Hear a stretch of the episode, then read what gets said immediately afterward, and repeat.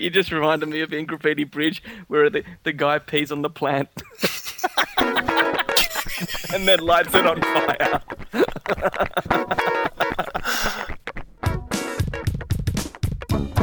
Hello, welcome back to the Peach and Black podcast, and we are back again for an album review. We haven't done this in a while. This is the concise edition. Unabridged. If you want to hear the full uncut version, go to peachandblack.proboards.com. All right, excited to go into one of the last albums of the 90s, and we're starting this album review series in 2011 with the 1999 release Rave Unto the Joy Fantastic, with a little side dose of Rave into the Joy Fantastic, um, seeing that those two albums kind of go hand in hand in a way. But before we go into it, let's welcome everyone back to the show again. Captain is here, Ain't nobody banging. Player is here, doing the marshmallow. and Toe Jam has decided to come along today to talk about an album that he doesn't think a lot of. Come one, come all to the download ball. All right, so let's get started. We'll go straight into it. I'm trying to Season three. Yeah, season three. We're streaming, streamlining things, simplifying things. Let's go into it. But before we go into our song by song, uh, in-depth album review, uh, let's set the scene a little bit. What was going on around the 1999 era, or the 1999 year, I should specify? You know, what what's the history? What's the background before uh, before this album came out? Um, Prince was suing Uptown magazine. Oh no, that, that's every year, isn't it? okay. Technically correct. what else was happening? It was a strange year. I think it started with the 1999 remaster that came out about February. Around the middle of the year, we got the Vault from Warner Brothers, and as soon as that dropped, he announced that he's got a new album called Rave. He said the Vault is just old stuff, and it, it was he was trying to take the focus off that album and say that he's got a new album coming out. And probably the main thing about this album, it was sort of billed as a comeback album, kind of like in the vein of Carlos Santana's Supernatural album, where there's guest stars and and sort of pitched at a certain audience. Yeah, Or or it was supposed to be pitched at a certain Yes. audience. that didn't really happen. So. Yeah. Yeah, uh, we could do an entire episode just on the promotion of this album, the positives and negatives of it. It was a bit all over the place. Like you know, he signed with Arista, and all the, all the year there was talk that there was going to be this big comeback album, and 1999 was on the music channels every second song given the year, and so it was it was definitely a strange period for Prince because he wasn't. I don't think he was personally ready yet for the big comeback. I think that came a couple of years later with One Night Alone musicology era. Uh, so this this was a kind of very strange release uh, coming off the back of like New Power Soul and that kind of thing. Yeah. The other thing was that, and this is more of a minor point, I guess, but uh, there was a little bit of a hoopla made about the, the fact that this was this album had credited Prince as the producer. producer because he's an excellent editor, apparently. Yes. It is funny that he said that. You know, it's, oh, he's a great editor. And when the when you think about it, the album's like the longest single disc album he has. I think it's like seventy five minutes, seventy two minutes, or something crazy yeah, like that. it's pretty long. No, Yeah. but that's that's full of all the silent gaps, isn't it? Yeah, yeah. The other thing is that i this still was an album under the, the symbol name, uh, should we say? Uh, Was it was it the last? yeah. Yeah, it was the last album of the symbol era, I guess. So we had come. That was the, the death of Prince, and this is this is death of Symbol. You should have called Um, it Came. Came and went. Ah, that's excellent. Uh, so at this stage, really, uh, well, you could argue probably one of the most successful independent artists uh, of of that era. I don't know if I'd The- say he was the most successful, but I would say he's the most. He would at the time he was the most well known. It was I a lot of trial time- and error on his front. Like he, he was still new to the sort of independent game, and he was just trying different things, see what worked, what didn't work. I, I think also musically, what was going on at the time was, at least from an R and B point of view, it was it was the era of neo soul. Probably highlight you know people like Erykah Badu, uh, the Roots, obviously already in the in the game for a few years, but coming with some of their strongest material by that by that point. Uh, D'Angelo, Raphael Saadiq, all, all those types of guys. But on the on the flip side, it was you know the the alternative rock era was kind of coming to an end. Things slowly, uh, at least in my opinion, started um, becoming a lot more electro pop sounding, a lot more plastic in many ways. That's that's what I remember of the late '90s. Is the people coming up like um, Britney Spears, NSYNC, Mm. J Lo. There was a lot of like you know manufactured bands and It was and the big pop. sound. It was the big pop comeback. It was great. Mm. It's the era of the of Spice Girls, really. Yeah. isn't it?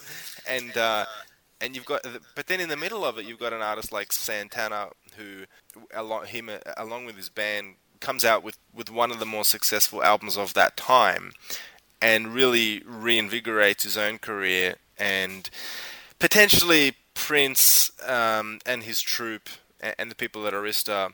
Uh, at least initially thought that that was that was going to happen. They said, well. "I'll have some of that." Uh, Yeah, I don't. I don't think Prince knew what he was getting into, and I don't think Arista knew what they were getting into when they signed Prince as well. I think it's an uh, in terms of trying to make that big supernatural 2.0 kind of thing. It was never going to happen. Yeah, but the other thing I'll just add uh, at the tail end of this whole uh, era, you know, the, the the late '90s, is it really started becoming apparent to most people, I think, that were serious about uh, the music industry. Really, the death of the record store by then, the introduction of the internet to a huge degree, and the idea of the commercial element music as commerce really started becoming a major force even for fans so you know and, and then this album comes out in the middle of it so should be an interesting show let's go into uh, this intriguing release Rave Unto the joy fantastic which is also the title of track number one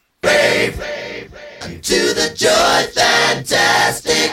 Yeah. let's talk about it Oh yeah. Okay, all right. Toe Jam, why don't, why, don't, why, don't you, why don't you start this show off with uh, your thoughts on Rave Into the Joy Fantastic? Okay, well, first thing, the most obvious thing for most hardcore Prince fans, we probably know that this song is from 88, 89, around there sometime, and was supposedly on the original configuration of Rave to the Joy Fantastic. So a lot of people feel that this, what I've read anyway, a lot of people feel that this song doesn't really belong on this album. But um, to me, when I got this album, I wasn't a huge Prince fan at the time. I was getting into it. I had no idea that this was an old song. And it wasn't until probably a couple of years later that I found that out. And so to me, when I heard this song, I, I never had that connection. Uh, So to me, it, it just feels like it's seamless with the album. I don't, I can't, I find it really hard to hear it and hear it as a song recorded from the 80s. Well, I wonder actually, because we know the year before this, he was doing, uh, putting together the Crystal Ball project. And I wonder if he was Ah. going through all his vault things and thought, hey, this song, and it sort of brought back some memories and thought, hey, maybe I can make an album based around this kind of vibe, which I think he has to an extent. Actually, the song itself, fantastic song. The the highlight for me is just his his screams. They're just painful.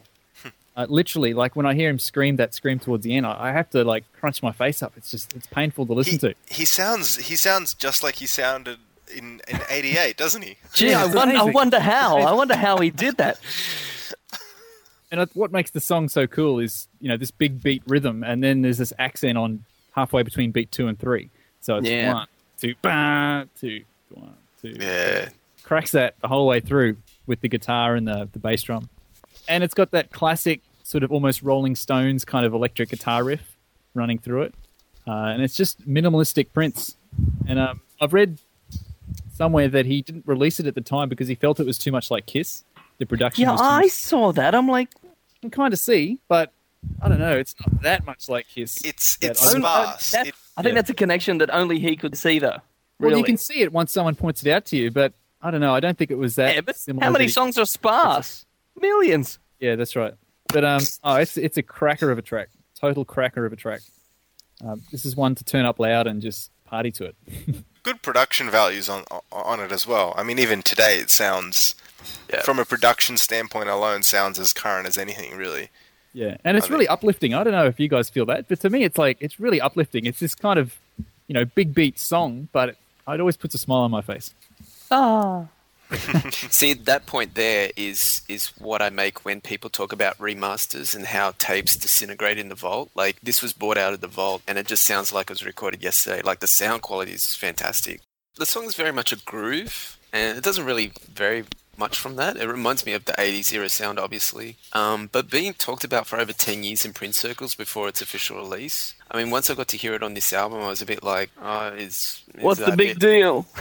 kind of like See, like I'm looking at it differently to the way Toe Jam looked at it because he didn't know it was an older thing. But I mean, you know, as great as it is, it was a bit overhyped for me. I'll give you an example. Like the, the chant was used in the Batman 12 inch. You know, if you're watching Graffiti Bridge movie, he's got the score sheet. Like you know, in, Ingrid Chavez is, is going through the the sheets and there's you know rave, and then you know it said remind him of Kiss, and it was uh, uh, left in the vault to marinate, and you know, so after all this time, I was expecting some blow your head off type release. But, but the things I like, okay, I, I like the fact that it was a vault item, and by all accounts, it was released as its original recording. As we know, most things he pulls out of the vault are either reworked or laced with too many overdubs. So I like the fact that he hasn't touched it too much. Multi-layered vocals with the reverb creates this nice thick texture. The guitar tone in this era is all, is my all-time favorite, as I've mentioned before. So a big tick on that front.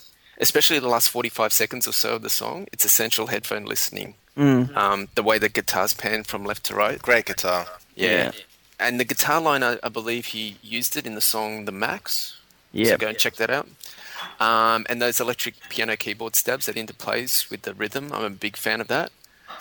Um, as far as the remix goes, um, it raises the BPMs a bit, but it's too disco-fied for me, and too many overdubs for overdub's sake. As a conscious move to make it sound different, it's it's yeah. Yeah, I'm not a huge my fan of the remix. It, it, it sounds to me like he's trying to add sounds on there to make it deliberately sound like a remix. Yeah, Like I'll just put this uh, uh, another keyboard and another guitar on top of this to make it sound different from what the original is. yeah.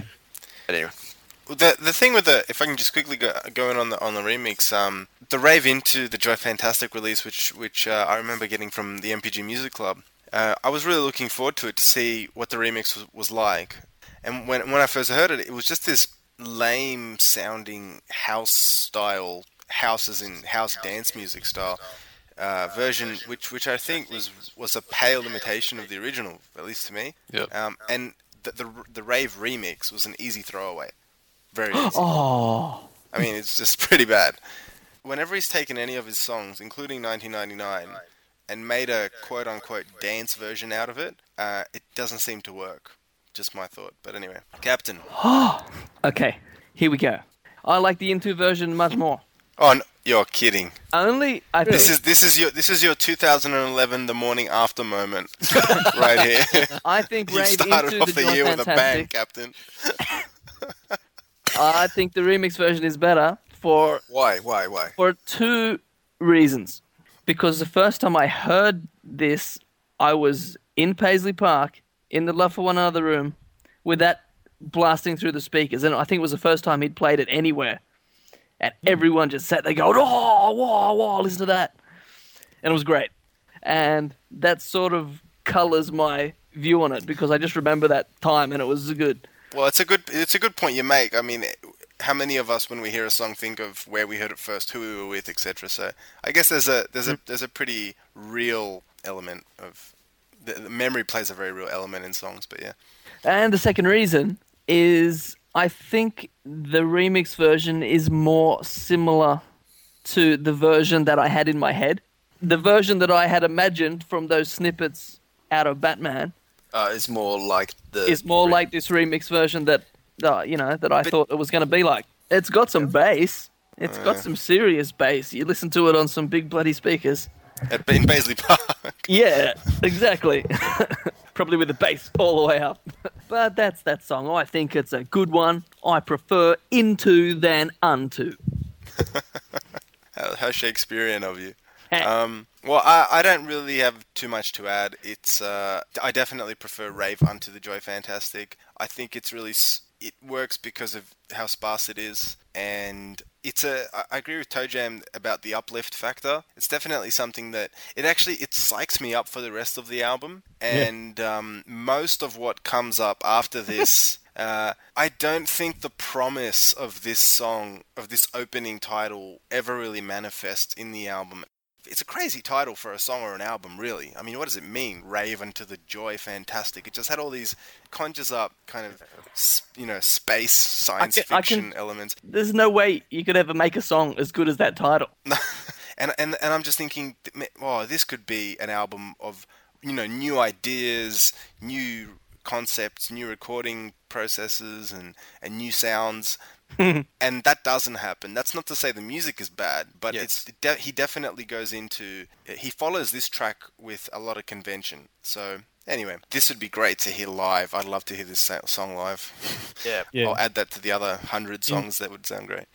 So, wow, one track over. so let's go into track number two, and again, this is followed with a remix. So let's tackle two in one. Check it. Undisputed! Undisputed player. Okay, Undisputed is a bit of an oddity for me. As you know, I love Prince music, and when I'm not listening to Prince music, I'm listening to a, a wide array of other styles, but primarily hip hop music. And Public Enemy's music was a big soundtrack of my life growing up. And so when it was announced that there'd be a track on Rave that would have Chuck D guest starring on it, I was really excited to check check check it out. Um, especially after some of the comments made by Chuck D about Prince in the early '90s, which I'm sure is all resolved now. Um, but after listening to the song, I you know I came to the conclusion that you know both are great at doing their own thing, but not necessarily together. But having said that, there are certain wow moments in there for me. Um, the interesting drum pattern and the mighty return of the Linn drum. It was nice to hear the Linn drum make a return after all these years. The vocoded backing vocals and the random sound effects and scorches that run all the way through it, which you need um, headphones to uh, really appreciate it. It's cool. Questlove and D'Angelo got to mention, but I'm not a big fan of the shoutouts. And the uh, out of touch, my dear, I am the touch lines are cringeworthy to me. Another wow moment for me is the chicken grease style guitar that's played whilst Chuck D is doing his rap. Yeah, that's good. Um, really nice, but overall, it's a hit and miss track for me. All right, all right. Uh, Captain. The, I'll just say what player said. The Linn drum, the the mighty return of the Linn drum. That was a big thing in the in pushing this album. I remember. I remember it was a symbol album, but Prince is back and he's brought his Linn drum. that was that was what the, that, that was saying. I just remember that. It was funny. It's only on a couple of the tracks, really. Yeah. Anyway, uh, this song it's got it's got very interesting drum programming in there, which he does. He talks. He says about D'Angelo and Questlove in there somewhere. I can't remember what he says, but he says their name. Which is, isn't that kind of a semi diss? I don't think it's a diss at all. I think I think the point of the song is, you know, it's undisputed that you know if you're if you're um, doubting Prince and his abilities, you know, go and ask D'Angelo or Questlove, like you know, like what we bring. because they copy me more than anyone else. Yeah. No, but he knows he knows that they're massive fan, like they're massive fans. Uh, I like the little harpsichord break in there. Oh, It's, the it- it- it- it's it's very Larry Graham esque. it is. It's very GCS. It's it's good. I like that. But this as well, I like the Rave Into version. There's just less clutter. There's less crap in there. The the album version's got all this extra. You know, it's just sounds. It's just clutter. But the Into version, it's really it's more. Uh, it's e- it's easier to listen to. It's just a straight song without all the the, the fluff. But yeah, that's it. The, the Moneyapolis mix is the mix for me. Um, Yeah. Are you disputing Undisputed? I am the original version. It's okay, but some of the some of the chants and the shoutouts are a bit cringeworthy for me. And NPG. and yeah, get rowdy, but production isn't as good as on on the Moneyapolis mix. So I'm really going to talk about the remix because, for all intents and purposes, it it contains you know the core of the the original song, but it, it does add a few things. Not least of which is the bass popping. I love that. It's just beautiful to listen to. It comes straight through the headphones very very nicely, and um, again, just in he's inserted them those bass pops right. uh, You can't listen to this remix now without the bass in there. It just it adds it adds a big element of funk into it, and the chicken grease at the end is delicious. Um, it's just a cool Finger song. good. Yeah, it's been, it's it's great stuff. It it reminds me of I guess some of the beats and production style that um, he was he was utilizing in the late '80s around the Batman era soundtrack, and even in the early '90s with some of the more hip hop stuff. But this this sounds pretty pretty current. I mean, you can listen to this this track today. So um, I, I definitely this is on my iPod mix of this album for sure. Uh, Toe Jam. Or I think I'm going to say straight up that I prefer the Unto version only just, only just. We, For a couple of years there, I did prefer the Into version, but I don't know. The last couple of years with the Into version, I just find that it's really good for the first minute, and then it just sort of goes and it sort of whimpers out. I find. when it starts Uh-huh. getting into all the too far right to get left on a sideway. It's like, oh, whatever. um, but having said that, uh, I like the Unto version just because it, there's so much in it. It's it's really thick. There's a lot happening. I know that's what you guys say you don't like about it, but I actually like that. Regardless of what version you're talking about, I like the sort of stop start nature of the the bass line. Dun, dun, dun, dun, that kind of thing. Yeah. And uh, I love the chicken scratch. To me, that's the highlight when that comes in over the rap. The rap itself is kind of cheesy. Um, I would have preferred it if Prince had done something there. It does kind of seem like Chuck D. D's just sort of in there to have Chuck D's name on the album, kind of thing. What else have I got? Yeah, the Return of the Linn, obviously. This was definitely the first one, I think. And since then, he's pretty much he's used it on most albums at some point. I think a lot of people do get turned off by the NPG Get Rowdy chant, and I can see why. But I think if you can get over the NPG Get Rowdy chant, and if you can get over the um, the cheesy rap, I think the Unto version is much better. I don't and mind see, you that bring up you bring up a, an interesting point. I know we've had this discussion over the last couple of years anyway, but I just repeat, like a broken record, my position on this. If you have to get over anything in a song, especially if you have to get over a few different elements, it's just not worth it in the long run. just listen to some music that is great as it is. That that'll be my, my, my comment to the, to the listeners anyway. So was that it? Did, did I? I Yeah, didn't you that's off that's that's pretty much it. Yeah, I like it. track number three. Uh, Greatest romance that's ever been sold. Captain. What do you think about this track? It's a it's a classic Prince with all his multi-tracking vocals. When it came out, I was like, "This is like the cousin of Most Beautiful Girl in the World." Oh no, you stole it. It's a very similar. It's very similar, just idea and sound, and but I like the song. I like a couple of the remixes too. I think it was was it Jason Nevins or someone did the remixes. Yes, it was. Yeah, I like some of the remixes. Um, but yeah, it's a good song. That's about it. All right, Toe Jam. I had that down as my first point. It's to me, it's it's the minor key version of the most beautiful girl in the world.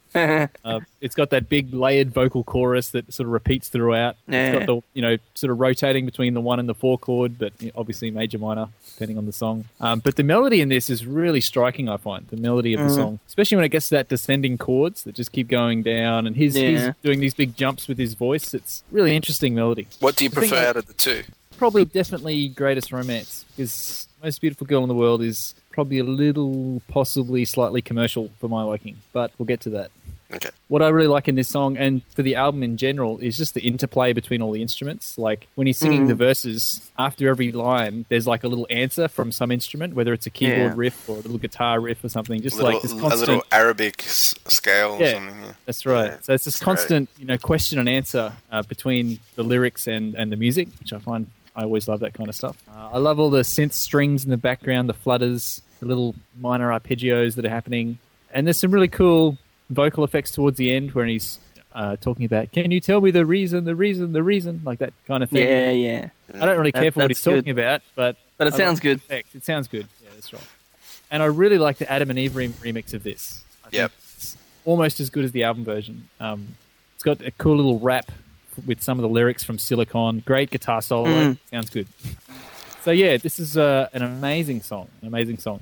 Again, I'm not really huge into lyrics. I don't really want to read too much into it, but I just think musically there's a lot happening here. High praise. Lots of praise. Very high praise. Uh, player. Okay, do I think this is a great, solid, skillfully written song? Yes. Do I think it's a great ballad that ranks right up there with these other ballads? Yes. Do I think this should have Uh, been the lead single of this album? Yep. Hell no. Hell no. I'll agree with that. I'll agree with that. Like to me, Greatest Romance, as good as it is, it isn't strong enough of a track to draw you into the Rave project. A casual listener could easily mistake its sensuality for being a bit of a sleeper track, and releasing the song as a single and then the video over a month later, it, it loses its momentum, and it showed that on the US Billboard chart. It only, I think, it only hit it like 63. Yeah. However, that aside, lyrically brilliant, sonically brilliant, instrumentation and vocal layering and arranging is amazing. Co-written with Mike Scott, and the little guitar embellishments all the way through the song is really nice. The way the verse, uh, versus melody steps down a semitone step by step makes it interesting to listen to. Um, it's a real solid track. I'm too also a big fan of the Adam and Eve B-side remix. That ended, or part ended up on Rave Into. The beat is a little bit harder. It turns the ballad into more of a groove that's reminiscent of uh, Craig Mack's Flava in Ya Ear, as I've mentioned before. Uh, DJs out there, two great songs you can mix together if you want to give it a go. The rap by Eve, and Eve and Prince is decent. I'm a fan of that. Uh, to a lesser degree, the Neptunes remix has its moments, namely for the guitar and the Q-tip appearance. Yeah, I like the Neptunes one. Go. The Jason Nevins remix is too, again, disco-fied for my liking. That could have been a real electro club banger, but wasn't to be. But amazing, amazing song and a highlight of this album. Woo. All right, I'll finish this song off by just saying that it is a it's a very good song, uh, and it really gets big points, big props in all areas in production, in arrangement, in uh, even in lyricism. I, I find it a, quite poetic, even though I don't quite subscribe to that. The the playing is good on it. His singing sounds good. So yeah, it's a good composition. The the Eve rap on, in both versions is is nice to listen to, but something is missing for me. I would have liked to have heard this song done overboard. I, I feel like he, you know, he brings in. I, I don't. I'm not sure that it's an Arabic scale, but he did. He def, There's definitely a twang to the guitar Yeah. or whatever instrument it is that that gives you that kind of arabesque feeling. Um, and there are other elements in there, and especially with some of the arpeggios that that kind of e- evoke uh, a different era, or at least a different cultural, like a Middle Eastern element to the music. Definitely. But what I do feel is that it is it is a little too subtle. Um, at least for my liking, I, I think that he really could have gone into that, delved into that deeper. Um, maybe get like Omar Hakim to do some live drums on it or something like that. Um, you know, bring in someone playing an oud. Uh, you know, like take it back into the around the world in a day kind of um, atmosphere and really kind of blow this one out of the water uh, because all the other elements are there. But if he got some authenticity instead of doing most of it himself and just having Mike Scott on the guitar and you know Kirk A. Johnson on the drum programming, it- I can see that because you remember at the time when he was performing this in Europe on TV shows and stuff. Hmm. Like he's always wearing all these robes and this kind of thing. And hmm. So he, he obviously understood the theme, you know, the themes and the context and, the, and some of the musical ideas that he that he was performing and that he was infusing into the song. But I would I would just love to see him perform this with an like literally with an, with Arabic musicians and, and do something that he's never really done, which is collaborate intensely with other artists and and even more intensely than that with other cultures. But I, I can't criticize and someone uh, to the nth degree. I'm, all I'm saying is that it would have been nice, and and that's why I think that this song falls in the department of memorability because it comes off as a as a meticulously done in every department other than authenticity. I think it could have been much more authentic. So that's my um point on that. Okay, let's go to track number four, Hot with you. which is "Hot with You." What do you guys think of this track? Any fans out there? uh, this is one of my guilty pleasures. This song. What? I know a lot of people don't like it. I like um, What I really like about it is um, the contrast between the, the, the sort of upbeatness of the beat and the chorus, but then he's just singing it really lazily. And I just think it's really like, eh, I'm just the greatest thing. And it's just, I find it really hilarious to hear. And I, I love the bubbly synth bass throughout. Just sort of changes constantly. It sounds to me like he's just improvised it in one or two takes, the bass line, and it's just left in there. Like he could have just looped it once and then just keep playing the same loop, but he hasn't. He's, he's like, every time it goes around. It's a little bit different. I love the like piano accordion keyboard stabs on beat one, like bam, dun, dun, dun, dun, dun, bam, and it just you know stabs like someone stabbing you in the back. It's cool. um, and I also really like Eve's rap. Uh, I think it's cool.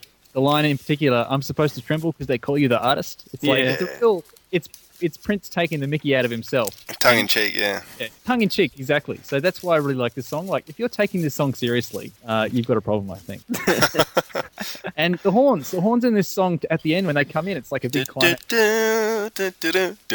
Really cool, simple line. So, like I said, guilty pleasure of mine. I really don't like the Nasty Girl remix. I think it's just a, Oh no! it's just a, a lame remix. He's changed a few things for the sake of changing some things. But so yeah, the Nasty Girl remi- remix is definitely like disabled.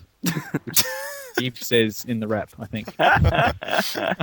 Okay, all right. I've got literally like a sentence on this. So if you guys don't mind, I'll squeeze in between everyone and just say both of these versions are quite good. I like them. I don't take them seriously. I do like the Nasty Girl remix simply because of the fact that it uses that Nasty Girl sample, and and, I, and I think it's cool to kind of um, I don't know. I've always liked that that vocal line out of the Nasty Girl song, and I, I prefer hearing this in like an updated beat than in the in the old early 80s track. Because it's just kind of like lo-fi whereas this is like a hi-fi version almost of that. Um, but obviously a very different song. And the other thing i'll say is just a quick note here on hot with you and on some of the other stuff in the into booklet in the rave into uh, booklet, it talks about or it mentions drum programming uh, as Kirk Johnson in in some of the tracks. This is one of them.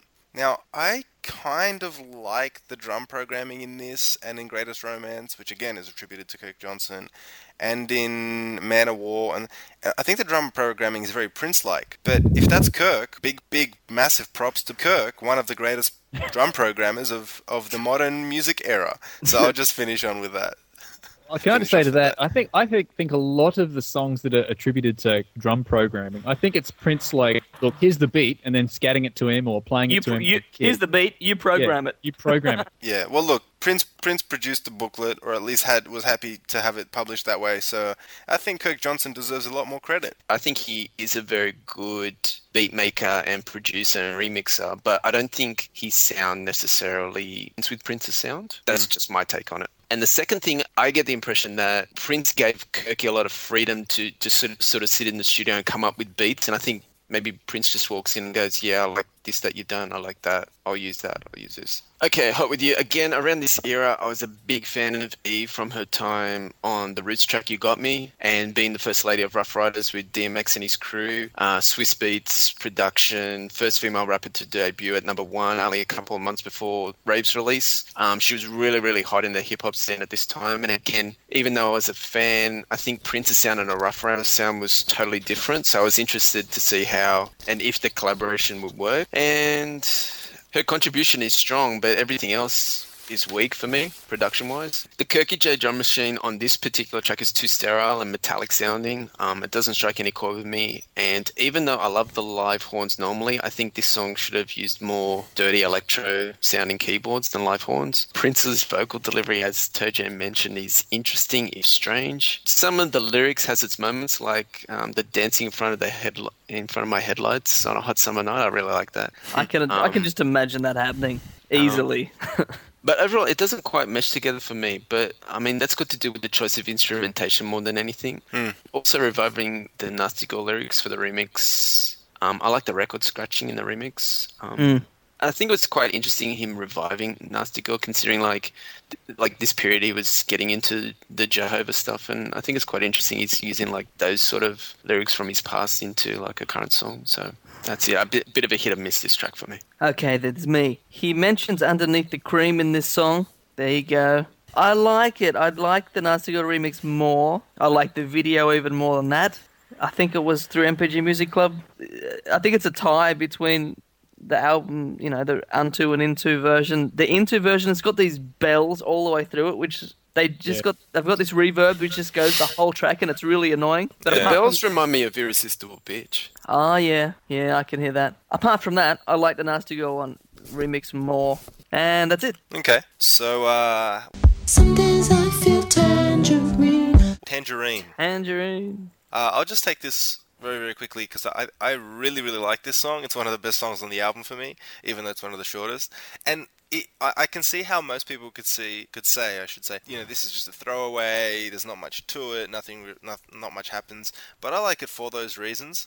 It's got a really cool melody and it's very ambiguous the definition of the song and it's like a, a nice little pop ditty but what what really makes this track stand out for me is it's got a quality to it. It's got a quality to the way it's recorded. I like the way that the sounds are recorded. I like what I believe is Rhonda's bass on the song.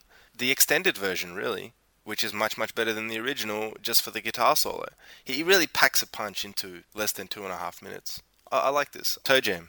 Yeah, I agree with most of what you say. Uh, it sounds very fresh to me. I remember reading somewhere someone said it was a, a precursor to the Rainbow Children sound, and I can kind of see that because even though it is slightly programmed with some of the beats, I think it does have a kind of organic kind of feel to it with the acoustic guitars and bongos and that kind of thing. It's a, uh, like you said, it's a real nice mix of things. It's a pretty melody. It's a Sunday afternoon stoop song. Uh, if you know Reflection, lots of subtle percussion going on. I think it's criminal that the Un- Unto version didn't have the, the full version, although maybe it wasn't recorded that way uh, originally. But definitely the Into version for this, again, for that guitar solo and that big climactic ending. It just sort of opens up and Yeah. it's like, you know, you're breathing out a big a breath of air kind of thing. So, yeah, really nice little little song. Okay, Captain. This song, I like that it's short. It's a nice, simple track, and I I like it's short, so he hasn't got much time to screw it up. He hasn't got time. I don't wish it was longer because I know I think I know what would happen if it was. That's all. Well, when the extended version is is like two and a bit minutes long, that's saying a lot. Player. Uh, I agree with you guys. I, I like it. It's a nice, short and sweet song. But at the end of it, I'm always like, "What the hell was that?" Only because where it's positioned on the album, its instrumentation, which is sort of out of kilter with the rest of the album, and its length. So for me, even though it's a nice track, I think it was put on the wrong project. I think it would have suited on uh, on something different. When I listen to it, I get the impression that Rave's initial intention was to be a bit like Sign of the Times, where there's a variety of styles, and for whatever reason, this was kept on there. But I really like it, but I don't, I don't know, I don't like it on this album. Uh, and that takes us into So far, so pleased.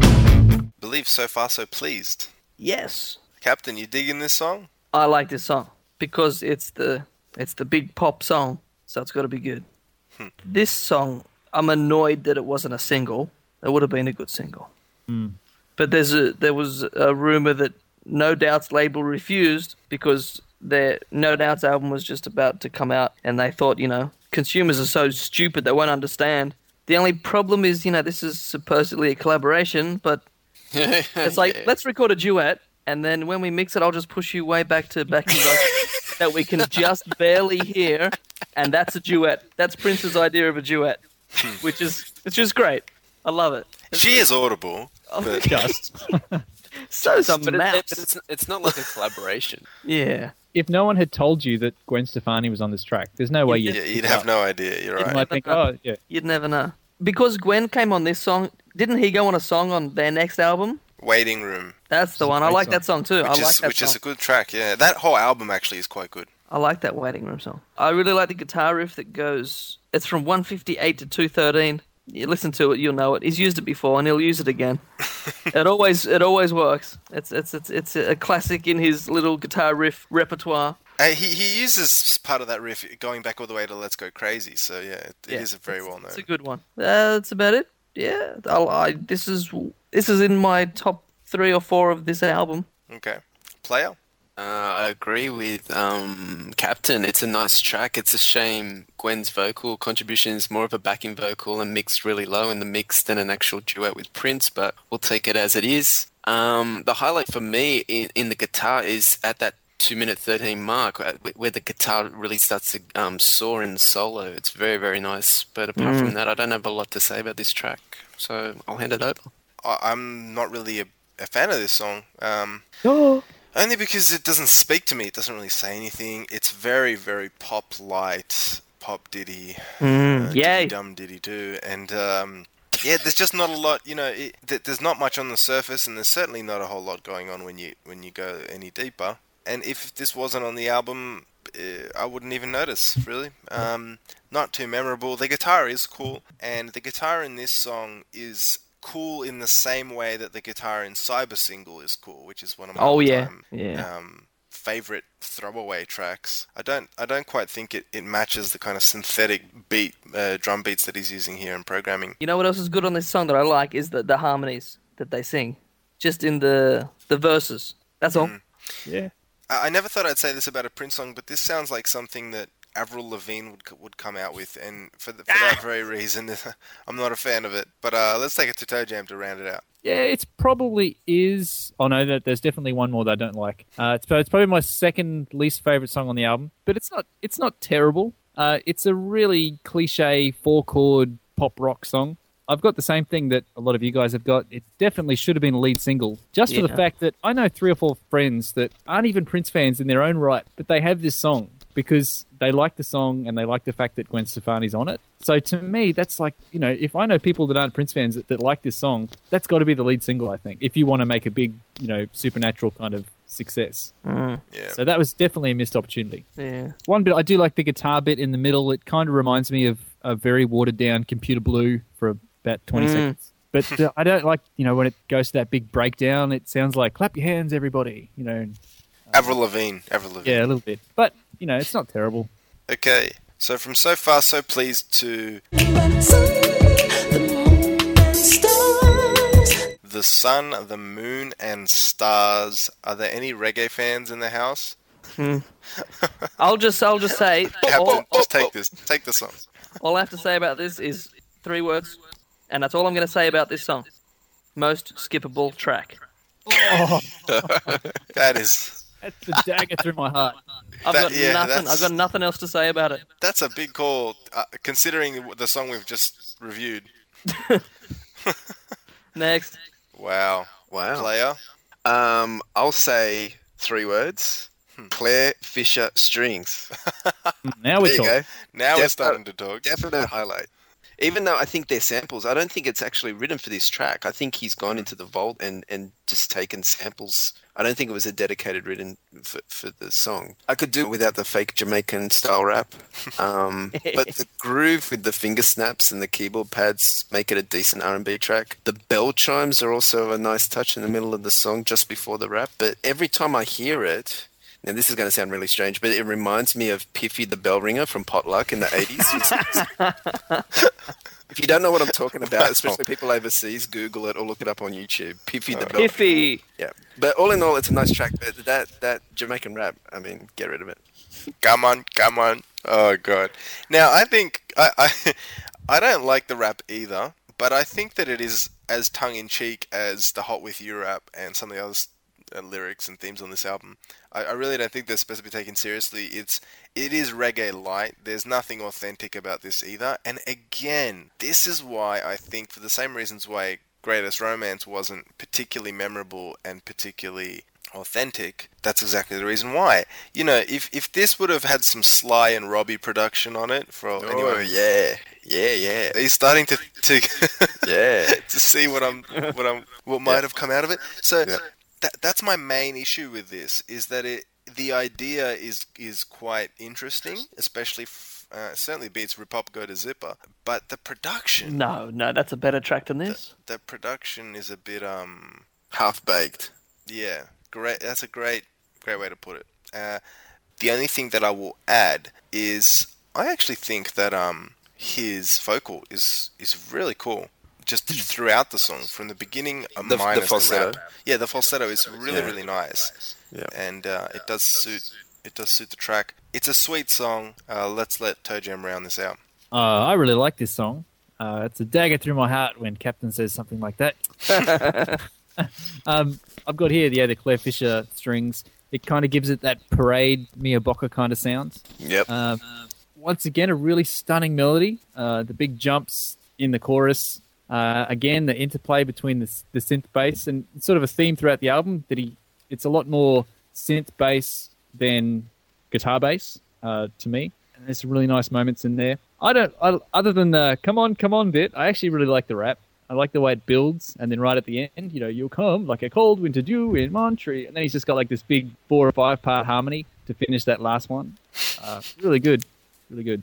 And I like the way the song finishes too. It sort of fades, and it's almost like you're, you know, you've had your big day on the Jamaican island, and you're falling asleep now in front of the girl, kind of thing. So, um, yeah, and I, again, I really like this the finger snap. It's really slub, sublime beat.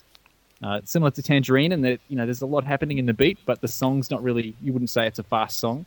Um, so yeah, "Sun, the Moon, and Stars" is a really nice song. Is don't this you don't you think it would have bene- benefited from some live drums though? Potentially, I don't know. I like I like the beat that's there. So, yeah, I like the pattern. Okay. And the fact that he's using finger snaps instead of like a snare. But he did play this recently, didn't he? I think it was one of the Nokia shows he played it. Ah, maybe, maybe. Yeah. Now we go into a cover song. Every day's a winding road, it's a winding road, it's a winding road. Oh. Oh yeah. And I disliked this cover so much that I deleted it off my iPod. Ah. And I've got I've got nothing to say about it. How about Captain? You can take this one away. Okay. like.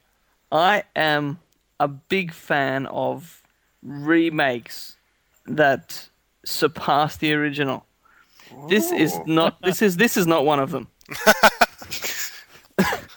it's it's a very different take from Very the different. original Sheryl Crow version. So it's hard to Got to give him re- credit for giving it a go. yeah, it's hard to review it without comparing it, but yeah, you can try. But I don't mind this version just as a song by itself. Some people, you know, it- they, it's called. I've seen it called an abomination. I think that's that's a bit strong.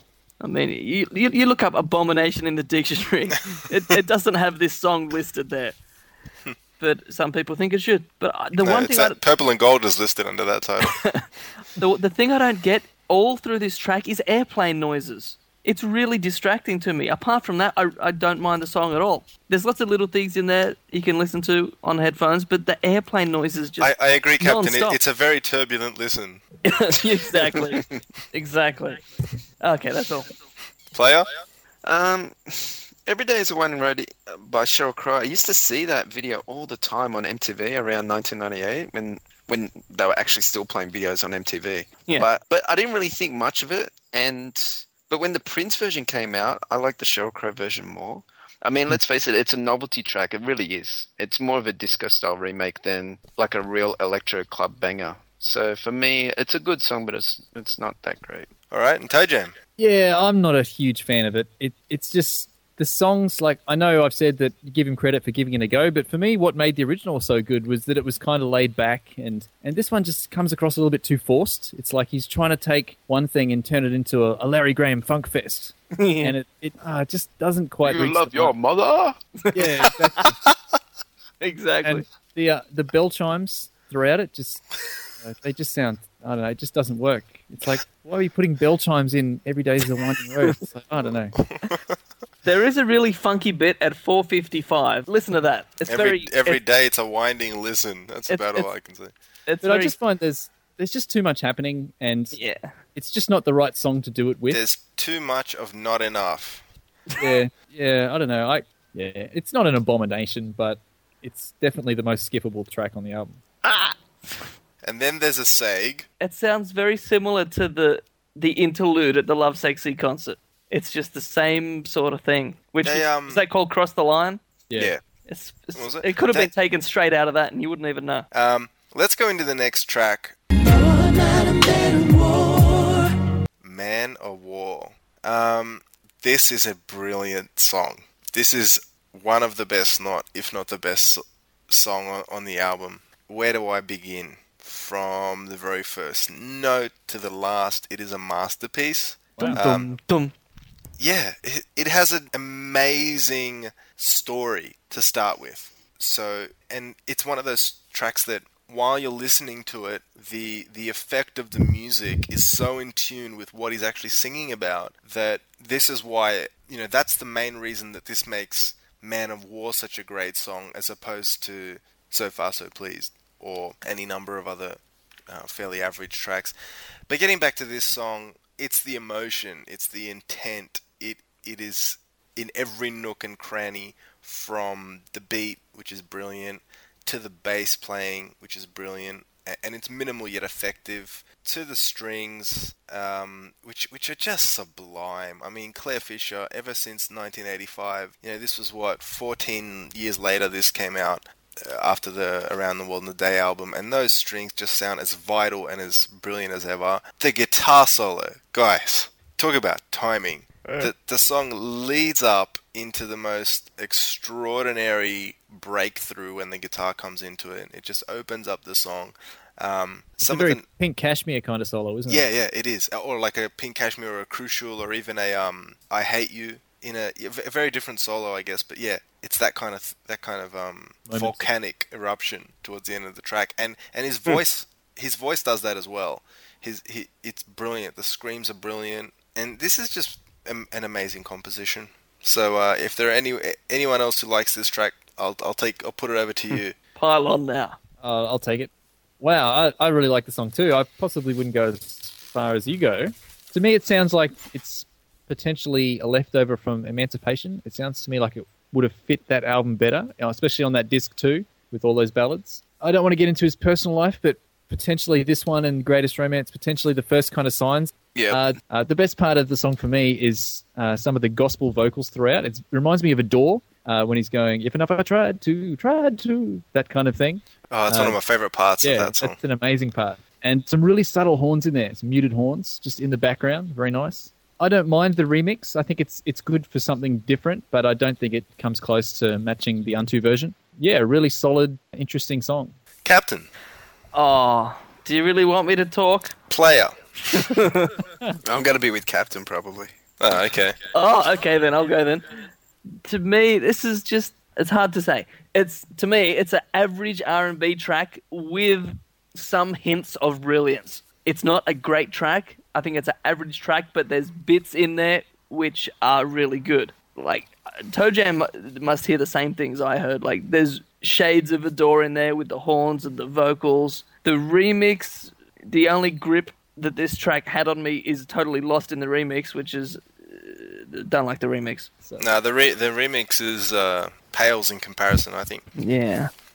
But yeah, I think it's an average track, but you can tell he's borrowed sections from older tracks and they, they fit in there and they make the song better. They make an average song uh, more slightly more than average, I think. Play it.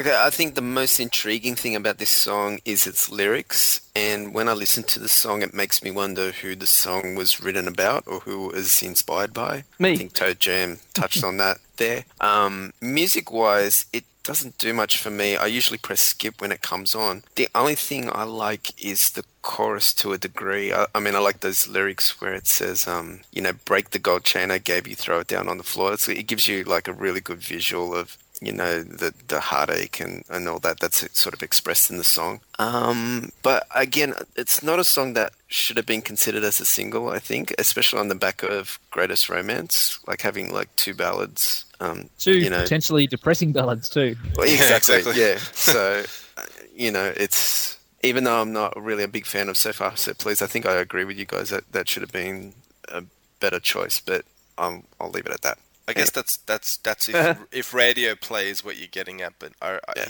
you know Prince himself might have a very different idea of that. I just want to say that I mean, Man of War.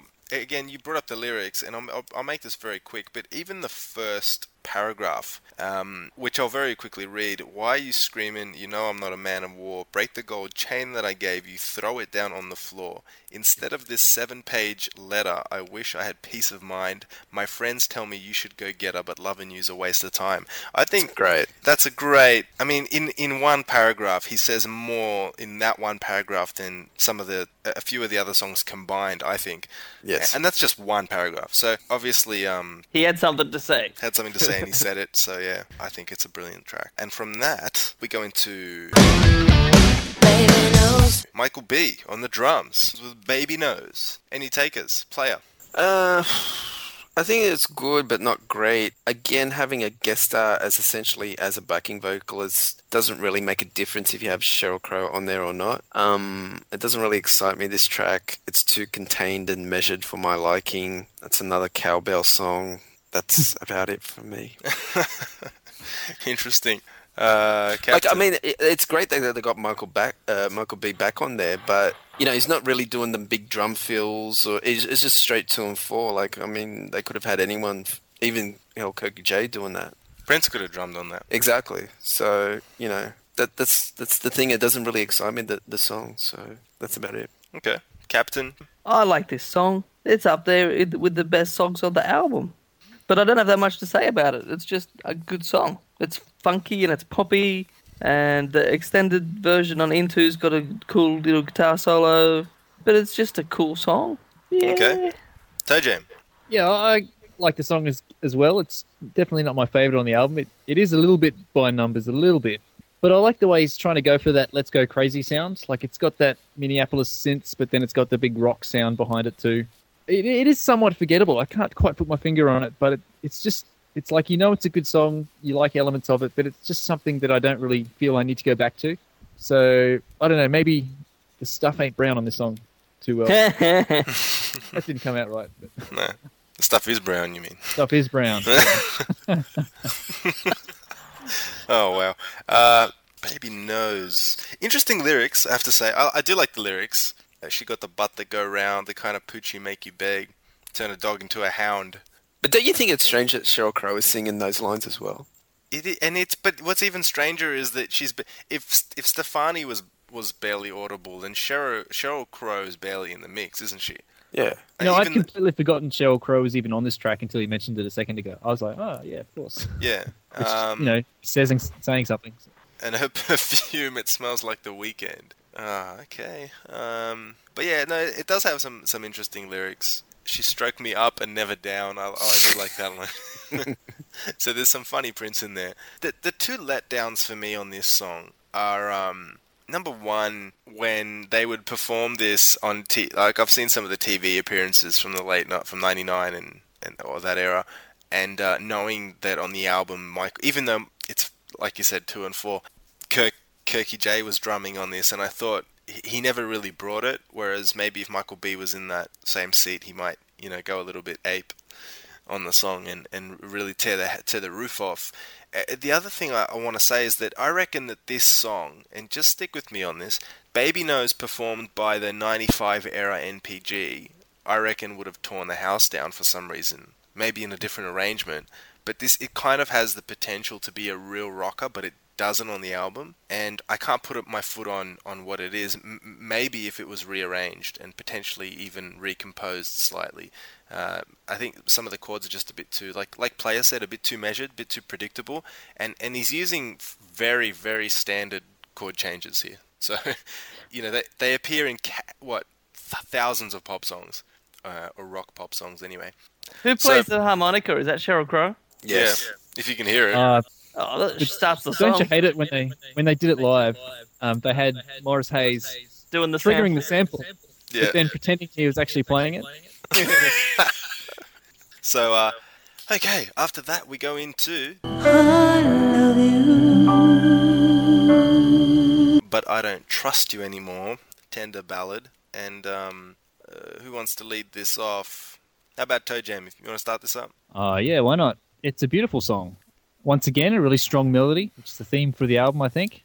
Definitely a precursor to One Night Alone piano. Ani DiFranco on the acoustic guitar throughout. Could have been a little bit louder in the mix again, but I think what she plays is very understated and, and works well with what Prince is playing on the piano. And I thought it was really cool how Prince, Maceo, and Ani DiFranco kind of had this three album thing happening where they're each on, uh, Yeah. like Maceo and Ani DiFranco are on this album. Uh, Prince and Maceo are on Ani's To the Teeth album. And then um, Prince and Ani are on Maceo's Dial Maceo album. So I thought it was really cool that they all came out within a year of each other and they all sort of had this three way collaboration. It's cool when that happens. Traveling Wilburys did that. And once again, it's a vocal showcase. And the lyrics are really strong in this too, I think. I think it's a very honest sentiment and very to the. And just some really nice moments, like at the end when he's singing, he holds that more for a long time, then oh, oh, oh, oh, just really nice effects. Don't really have a lot more to say. It's just a very nice and honest and beautiful song. Okay, player. Thoughts on this? Um, yeah, I know this is one of the standout tracks on this album, but because of the theme of the song and the nature of the lyrics, I tend to skip this song the majority of the time because I think it's a very sad song to listen to. It's it's a confronting song for me. Um, but in terms of his catalog of songs, it's an important song because you know you got to address themes and emotions like this in relationships and here it works because he's putting himself out there and for that you know you've got to hand it to him hmm. I like the fact he doesn't edit out the start. He left that in there, which gives the song a more personal Roland. approach. Yeah, but does the little cough, and I, I like that. That that was yeah, that wasn't edited out. So because it gives it that personal approach, like I said. All in all, it's very powerful, but it's just it's just too confronting for my ears. I tend to like I get really sad when I listen to the song. So you know, if I'm not in the mood to get sad, I'll, I'll I'll just skip it. But it's not because it's a bad song. It's just because it's just a bit too confronting for me. Who isn't in the mood to get sad? Just uh, a couple of a couple of brief uh, thoughts on this song. I, I think it's "I Love You, but I Don't Trust You Anymore." seems to me to be one of the most honest and open, insightful songs of Prince's career. From the lyrics, I mean, even the first line, I could tell from the moment you walked in the room, it had it in the thematic content. Uh, it reminds me a little bit of uh, "Lately" by Stevie Wonder. It it has some some similar uh, a similar quality in the piano and Yeah, I the see that. in the arrangement, and definitely in the um, very definitely in the theme and, and of the of the lyrics and, and what he's trying to say. So yeah, some great lyrics there. You know, su- such simple lyrics. You could tell from the moment you looked in my eyes that I could see right through you. You must apologize, all those sorts of things, and again, quite poetic. And I, I also really like the fact that even though it's titled "I Love You, but I Don't Trust You Anymore," he actually uses the lyrics in an interesting way by sometimes um, changing the order, order of the words to say, um, "I know you you trust me, but you don't love me anymore." And it, it you know it, it brings up, like Player said, probably melancholic emotions, but it's one of the most uh, emotional songs of his career. I mean, the fact that I heard it twice in one night, and quite exquisite versions of them. Uh, and of course, I'm talking about the Montreux. It wouldn't uh, be a Peach and Black podcast without the it- mention of the of, mantra. of Montreux. and and the, and both of those performances should really come out uh, at some point on a future DVD release or Blu-ray release. We hope. And Captain, I think that leaves you. Another guest lost in the mix. It's an okay ballad. Not listening to lyrics, there's not much there for me to listen to except piano and guitar, and that's pretty basic. It's all about the vocal in this song. So yeah, that's it. There's yeah, not much to say. So now, um, I I think comes the, the first complicated part of the show where we, we mention a song that i- isn't on the official album. Uh, And when I say official, I mean the initial album, which is Beautiful strange. Beautiful Strange. A live favorite, a song that anyone who was at the October 24th show in 2003 at the Sydney Entertainment Centre would know very well. They did a version of this at the Soundcheck in Sydney. Uh, Beautiful Strange, here as the original album version on Rave Into the Joy Fantastic. And I'm assuming, very presumptuous of presumptuous of me, that we have four Beautiful Strange fans in the room. Is that right? Definitely. But we're definitely strange. Sometimes beautiful. You Captain? should never you should never assume. Never assume. well, let's just for the sake of being shocking, let's start with Captain on this. What are your thoughts on Beautiful Strange? It's good, and I know Toe Jam's going to say it, but I prefer the original version, which was on the video. It was a lot more raw, without all the all the, the bells and whistles on there on the on the into version. Player, what are your thoughts on Beautiful Strange? And were you at that October 24th performance? Yes, I definitely. So we were both there. in the room. Yeah. No, it's. I mean, like he says inside in the song, "Dive Inside Your Soul." I mean, it's it's like um, in same caliber as Joy and Repetition. It's it's just one of those like really hypnotic tracks, and like once you're in it, like you you're really into it. So there's nothing really much I can say because it's just it's just it leaves me speechless. This song, it's really It's sublime. it is sublime. Yeah, definitely. Okay? Toe Jam. Yeah, an amazing song. Definitely one of the best of of um, the last fifteen years, I suppose. It's definitely to me the the brother slash sister of Joy and Repetition. Uh, equally as good. I have to agree with Captain. I do prefer the Beautiful Strange VHS version, and for that reason, I can never really see this song as being part of the Rave project. Uh, Mm, to me, it's more of a New Power Soul song. yeah. But having said that, it's still the Into version is still an amazing version uh, for something different. Uh, it's got that really metallic guitar solo uh, running through it, uh, which is the main difference between the two. And yeah, really insightful lyrics, uh, very slow pace, very brooding.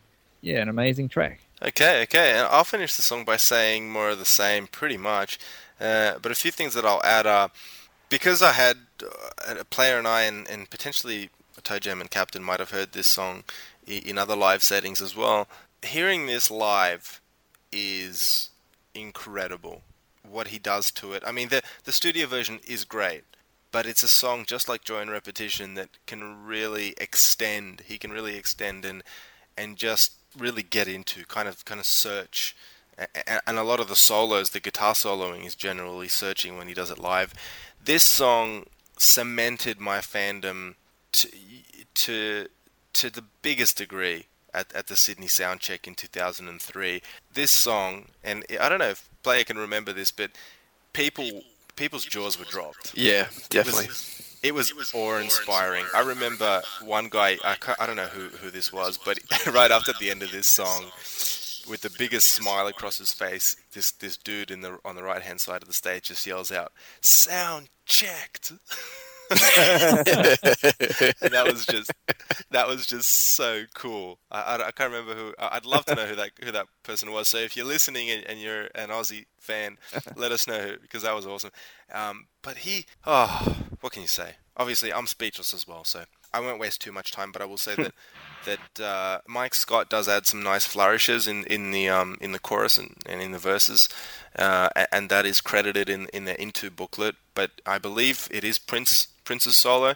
I have mentioned in the past that I thought it was Mike Scott, but upon listening to it many many times, I, I think it is Prince playing that solo, and what a solo it is, regardless who who has played it. But the, the lyrics, I mean, just the what a title, beautiful, strange. But this is this is the best song on the album for me, except for the fact that it wasn't on the original.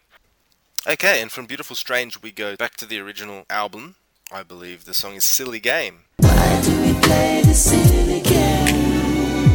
Okay, so Silly Game, I believe it was a, uh, what would you call it, a tribute to a degree to the Chai Lights, if I'm pronouncing that correctly, uh, a band from the late 60s, early 70s. that had some semi classics in the in the soul vein of, of popular music. Player, what do you think of this song? Uh, Silly Game sounds like a, an emancipation leftover to me. It's in the same vein as Betcha by Golly Wow, La La La means I love you. Has a certain 60s Motown style and feel, Chai Lights, as you mentioned. Um, my favorite line in the song is the Be Your Sugar Daddy, One Way Ticket to Ghetto fame lyric. I really like that line. Yeah, It's lines like that make you wonder who the um, who served the inspiration for these tracks. Nice enough, but again, it's just a hit or miss track for me. I believe it would be Chi-Lites I think you're right, like Chi-Town. because they're from Chicago. Yeah, I, just believe looked- you're right. I just I just looked it up. Yep. Toe Jam. Uh, I like the song. Um, interesting instrumentation, the vibes and the flutes, and the and there's a sort of a mix between the synth strings and the real strings. Uh, once again, it's got that bubble bass, uh, synth bass kind of thing, slightly dreamlike. My favorite part of the song is the way that every time it gets to the part of the song where it says, "Why do we play this?" Each time it, he adds one more. So in the last one, it's like, "Why do we play this? Why do we play this?" And there's a bit Yeah. of silence. Why do we play this silly game? Um, and I think it's a really original sentiment. I think it's very interesting thought when it's kind of like you're in this relationship and you suddenly get to this point where you're like, what what are we doing here? we just are we are we real? Are we fake? What are like kind of what are we kind of thing? And I think it's a very interesting to put that sentiment into a song. Uh, and also find it interesting the way he accepts blame at the end. It, there's only us to blame, so it's not like he's blaming, just saying, "Oh, it's all your fault," kind of thing. It's kind of look, you know, we've both got to this point ourselves. I also have written down here at three minutes ten, which is just towards the end of the song, uh, the sort of cadence that sort of finishes the song. If you listen to the bass in that, it's just this really interesting walking bass thing. And a, a, once again, a really strong melody. Uh, definitely not the strongest song, but sets me up for my next one. So I'm waiting for that. Uh, Oh yeah.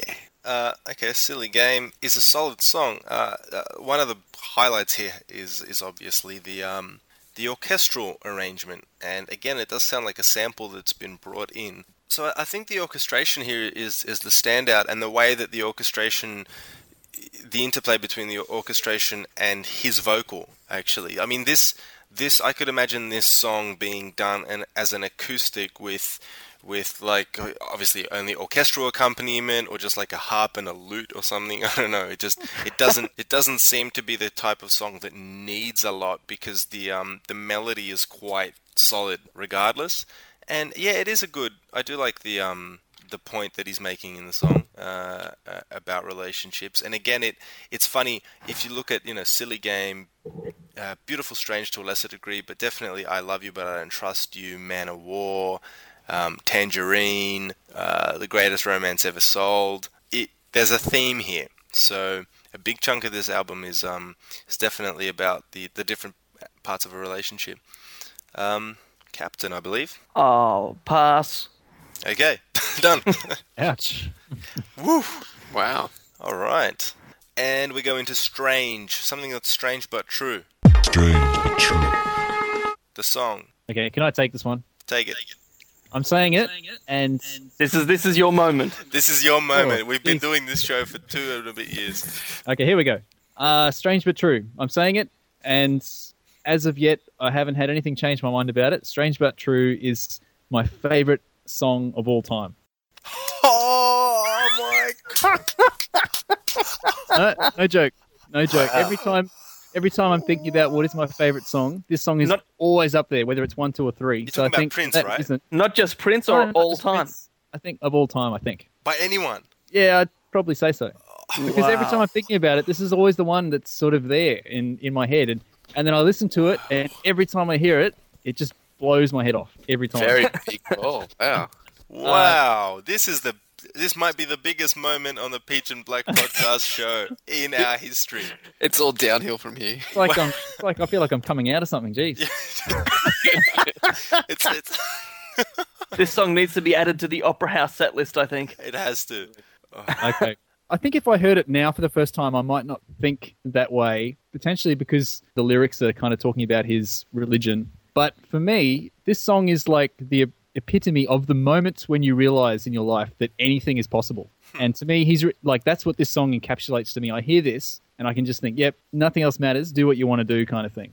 And to me, it's really uplifting for that reason. It's really futuristic. There's so many futuristic things happening. There's so much stuff happening in the song. There's samples. There's like all these hidden things in every corner of the headphones. To me, it's kind of a um, part two of New World, uh, the song from Emancipation, which I think pales in comparison to this. Uh, but it's kind of stems from that sort of seed. Right from the very beginning of the song, where, where you have that um, those keyboards just, da- da- da- da- da- da- da, just really soft in the background, and then just this big kick drum, just boom, sh- boom, boom. Just, oh man! And it's again, it's got all this futuristic stuff. It's got like a sort of Star Trek line throughout it, that kind of thing. And it's got these Yeah. orchestral timpanis. It's real declamatory, kind of like, yep, you know, this is my life kind of thing. and I really love the way in the song how the bass starts on seven.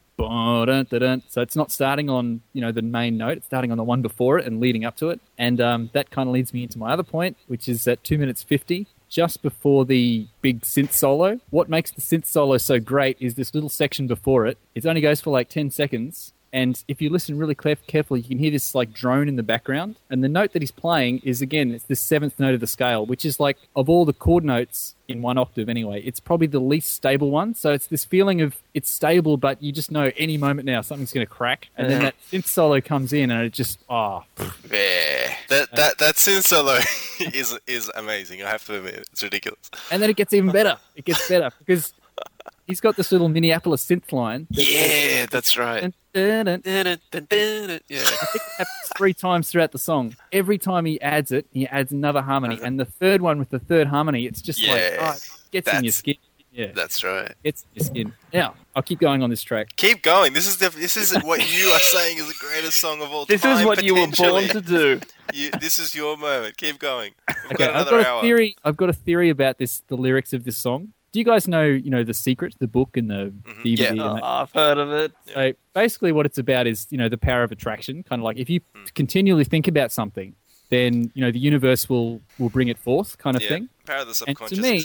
I'm starting to think that you know Prince's interpretation of of scripture and all this is it's kind of a combination of the two. And like to him, you know, his concept of heaven in in the I don't want to get too deep here because I might be completely wrong. Um, his interpretation of heaven in that religion is when you're at that point where you can attract whatever it is you need to attract to make the perfect world.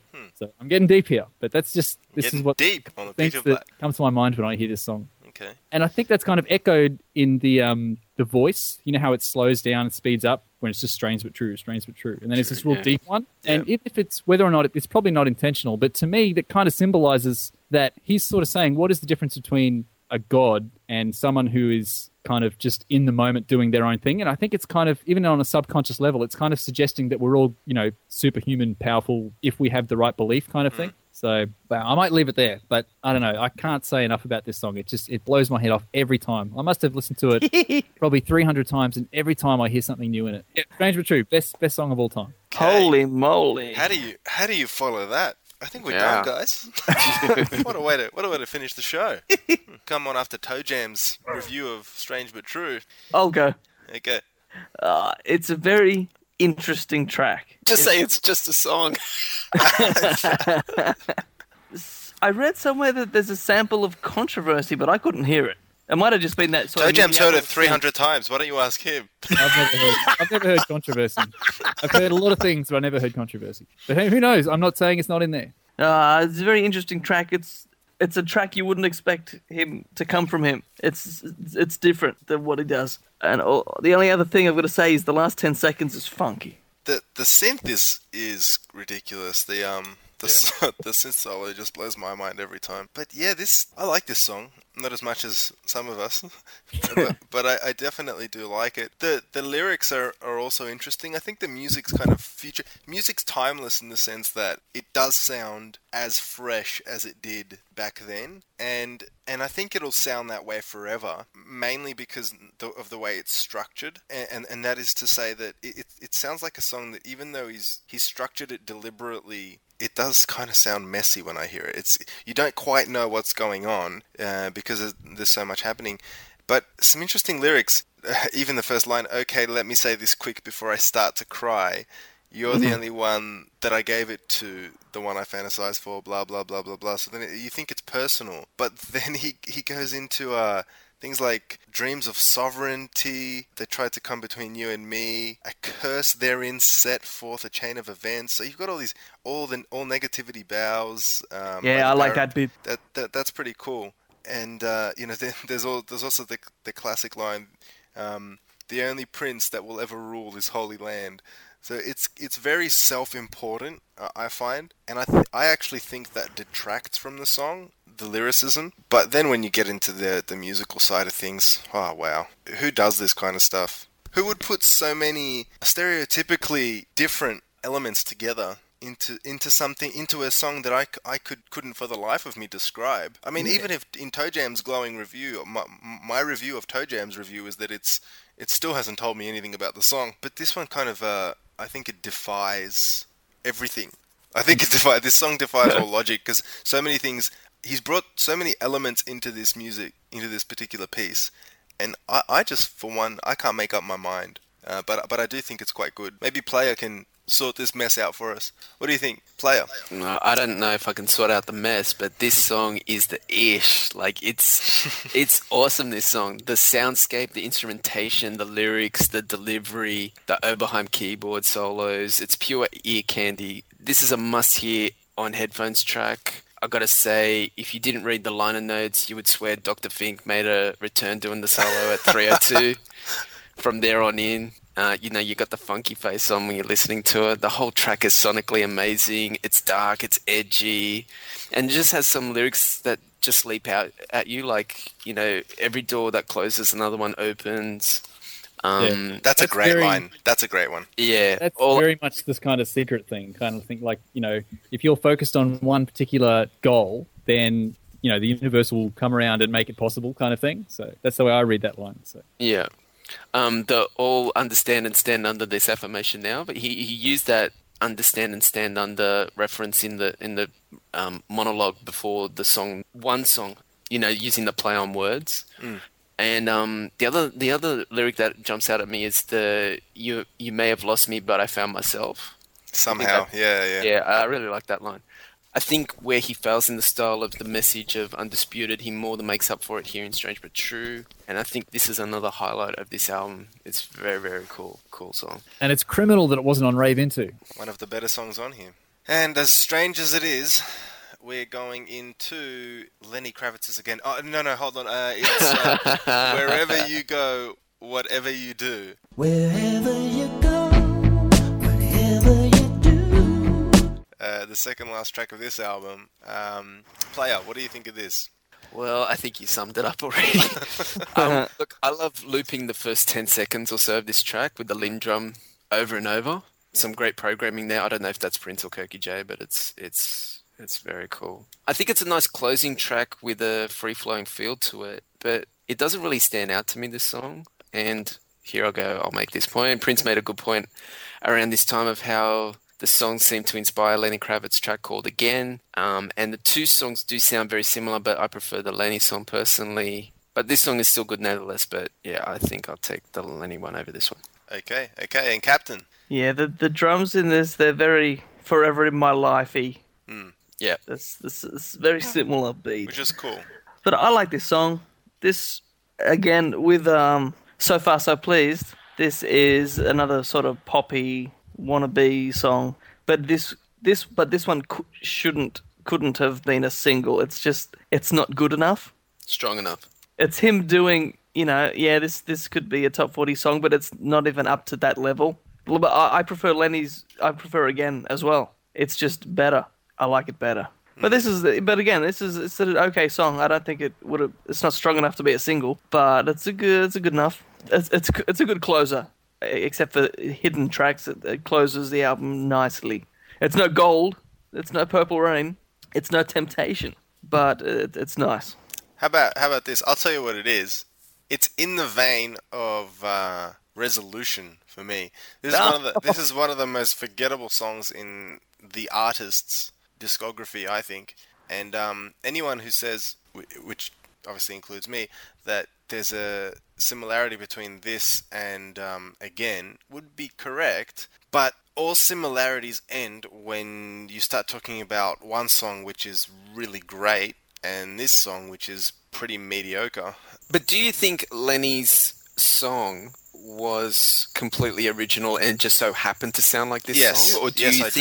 Or do you think he's borrowed from this track? Lenny And- wouldn't be listening to this, believe me.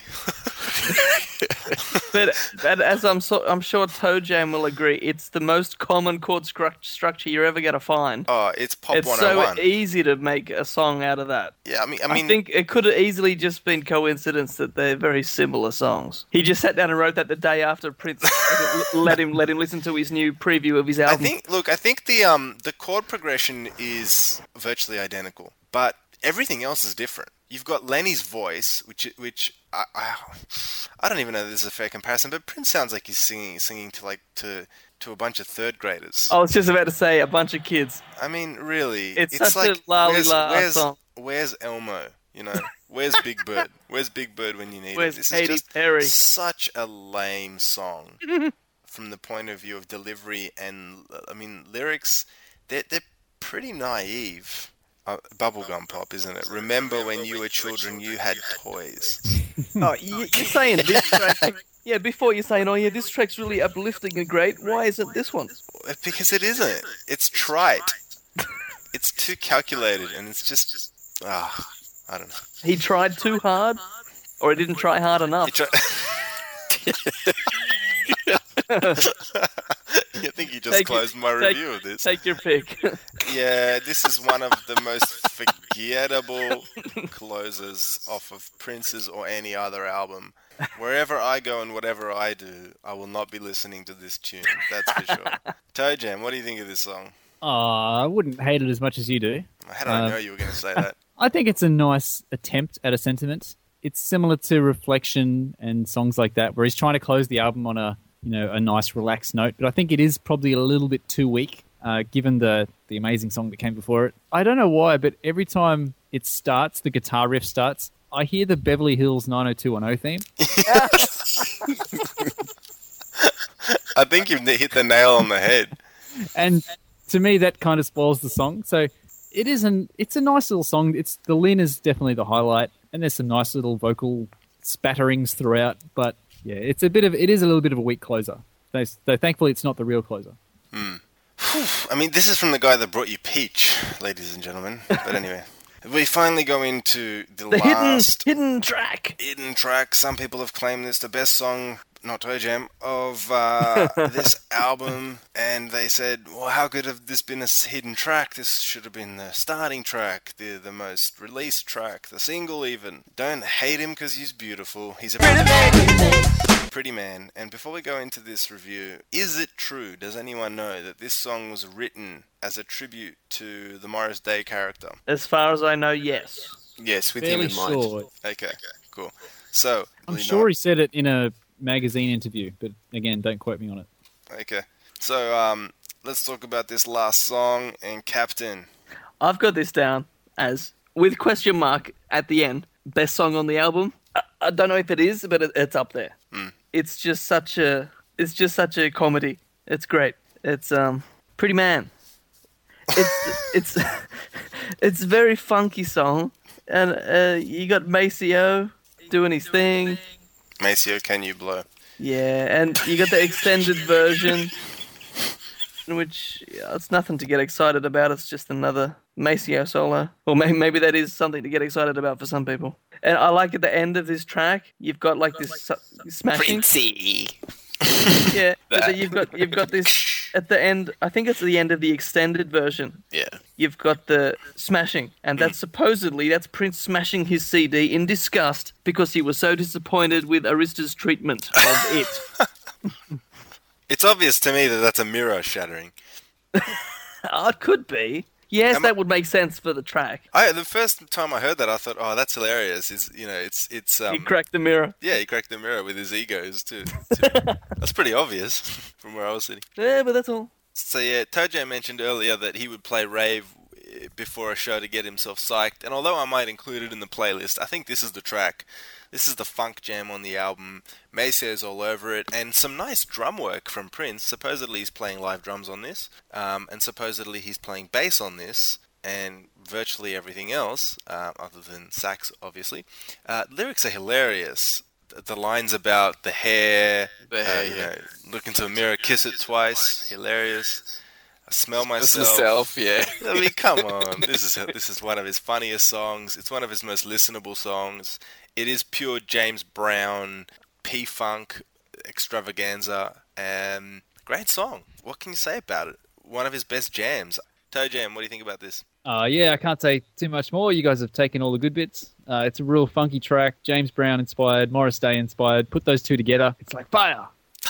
It's- I actually kind of think it's a shame it's a hidden track. It would have been good for people who might have seen that song being performed live as it was around the time, and then going to the album store and seeing that and think, oh, that's the one that he played on this, whatever. You know. Mm. So it's a bit of a missed opportunity, I think, because it was a really good song. Cool. And player rounding out Pretty Man. Uh, pretty much you guys pretty much covered it all. Uh, it's got to be asked why one of the highlights of the album is the so-called hidden track. Uh, it's an all-time favorite in the Prince community. Prince has said that Pretty Man was written with Morris Day and the time in mind, and you definitely get that. Um, I wouldn't even see, uh, I wouldn't mind seeing Morris covering this track if if Morris can put this song into some of the time material. I mean, it it it'd sit really nicely in there. Yeah, they've got a new Uh-huh. album coming out. Ah, yeah, yeah.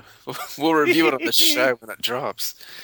Um, yeah, you get the James uh, Brown vibe from Maceo. It's it's really Prince at his best, and again, it's it's with with the themes of, of the the rest of the album. It's it's kind of uh, you know it doesn't really fit, I guess, with the rest of the album. But Maybe that's why it's a hidden track. yeah, but it's you know I think it, it should have been highlighted more than just a hidden track because maybe if you, if this was released as a single, it might have brought the attention to the project and people got into it more, but it wasn't to be. So that's that. That Final rounds thoughts? out our uh, huge rave review. Yeah, final thoughts on the album? I'll say it's it's a weird album for a couple of reasons. Yes. Listening individually, most of the songs I'm like, yeah, that's a pretty good track.